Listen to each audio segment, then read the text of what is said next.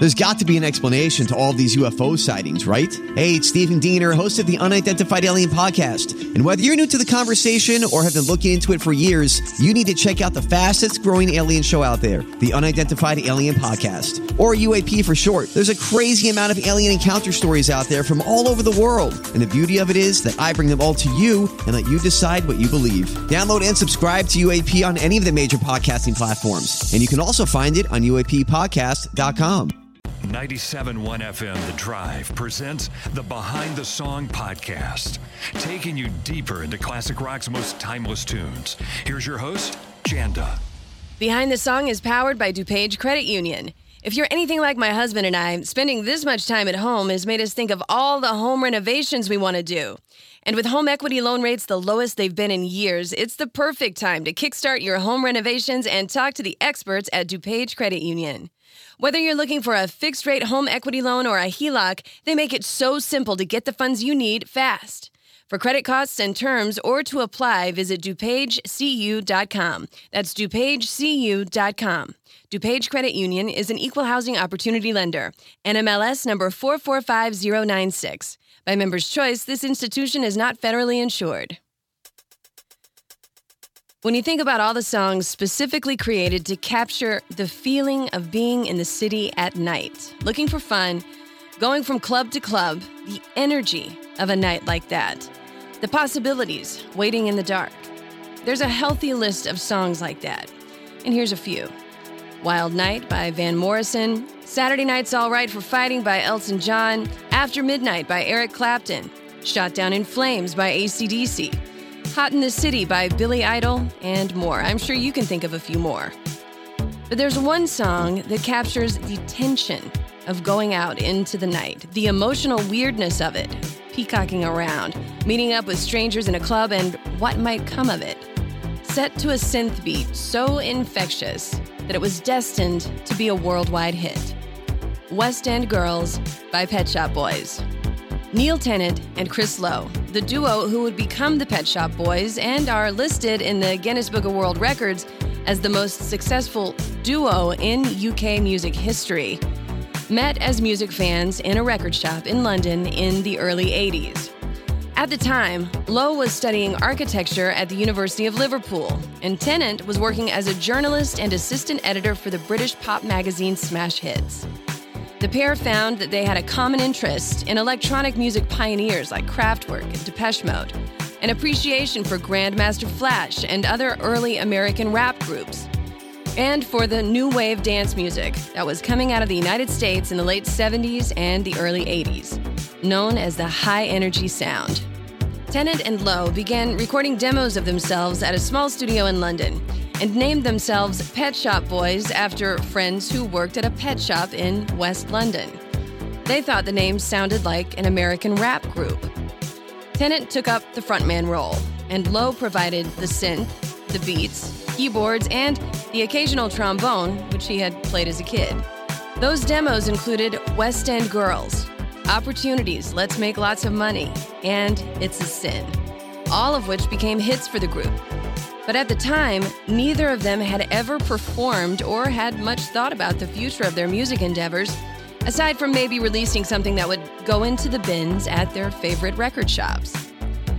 But the music business is a weird enterprise, and sometimes things fall into place in a surprising way.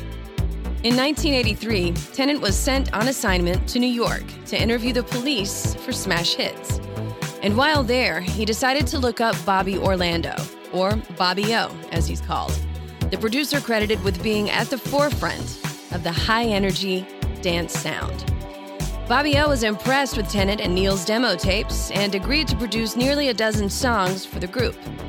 In 1984, West End Girls was released and became a club hit in America's coastal big cities, but was only available as an import in their native UK.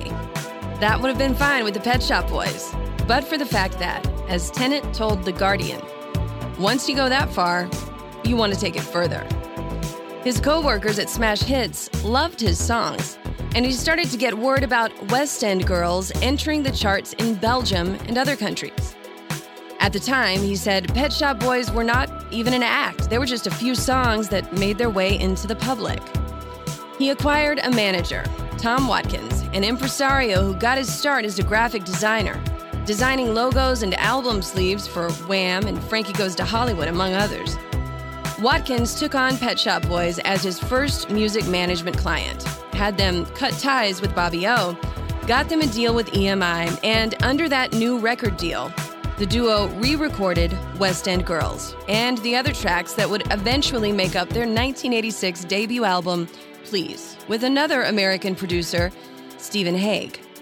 Hague had recently produced the Crush album by Orchestral Maneuvers in the Dark, another group that Pet Shop Boys admired. When West End Girls was released as their first single in 1985, it steadily rose up the charts, eventually topping the charts in both the UK and in the US, going to number one.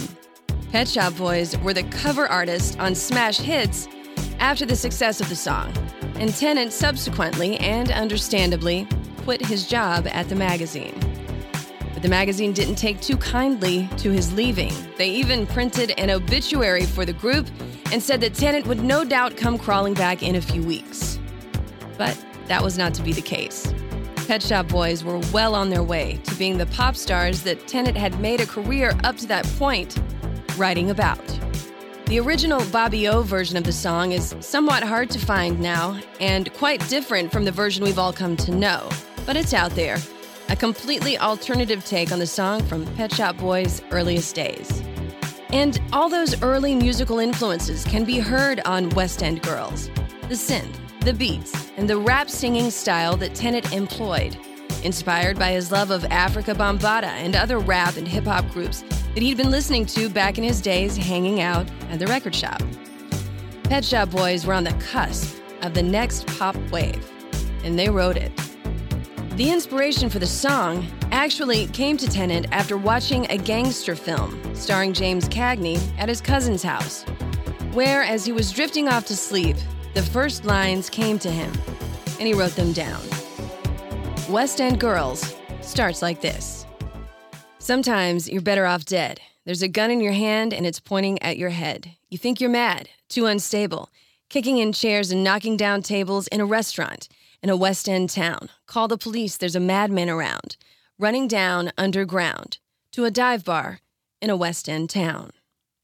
Tennant said he thought the opening lines that came to him were strong and that there's a collage like piecing together of inner city London people and events that were further inspired by the poem The Wasteland by T.S. Eliot. The poem contains references ranging from the Holy Grail to post war Britain, and different voices pop up throughout the work to form a brilliant story of the disillusion of modern man. Tennant used the concept of different voices to weave his own story about the pressures of living in the city and the escape that one might find in a local bar in these lines. When he references a dive bar in a West End town following the madman down underground in the song, that was a real place. He and Lowe used to frequent a place called the Dive Bar, which was in a basement, known for ironically playing Barbra Streisand records to the delight of its patrons. And then comes the chorus. In a West End town, a dead end world, the East End boys and West End girls. In a West End town, a dead end world, the East End boys and West End girls. And so we come to the Great Divide in London. The West End of the city is known to be more posh, more affluent while the East End is known to be more working class. It is a song about class, for sure, which plays such a big role in English life. And it's about the thrill that happens when rough boys from the East End meet up with glamorous girls from the West End at night in the clubs and bars. The laws of attraction winning the day, or in this case, the night. And on to the next verse. Too many shadows, whispering voices, faces on posters, too many choices. If, when, why, what, how much have you got? Have you got it? Do you get it? If so, how often? Which do you choose, a hard or soft option? How much do you need? These are conversations that happen in the club, over the music, under the lights. Tennant has said that most people assume the conversation is about prostitutes, but that it was actually just about working class boys lining up the rest of their evening with girls from the rich side of town. About the idea of escape from one's own reality, if only for a few hours. How much do you need? Could be a reference to that class divide. How much do any of us really need, materially, to be happy? And here the chorus repeats with the piercing background vocals courtesy of the singer Helena Springs, a session singer who had worked with Bob Dylan and the band. And then the final verse You got a heart of glass or a heart of stone? Just you wait till I get you home. We've got no future, we've got no past. Here today, built to last. In every city, in every nation, from Lake Geneva to the Finland station. How far have you been? And it is in this final verse that the madness referenced in the first verse seems to come full circle. All of these characters, all of the voices, are a little bit mad, some more than others, all feeling the same desperation of modern life. We've got no future, we've got no past, is the lyrical equivalent of a shrug. Helpless against the machinations of a society that was built long before us and will carry on long after we're gone. And there's another tongue in cheek literary reference here, too. Tennant was a journalist, after all.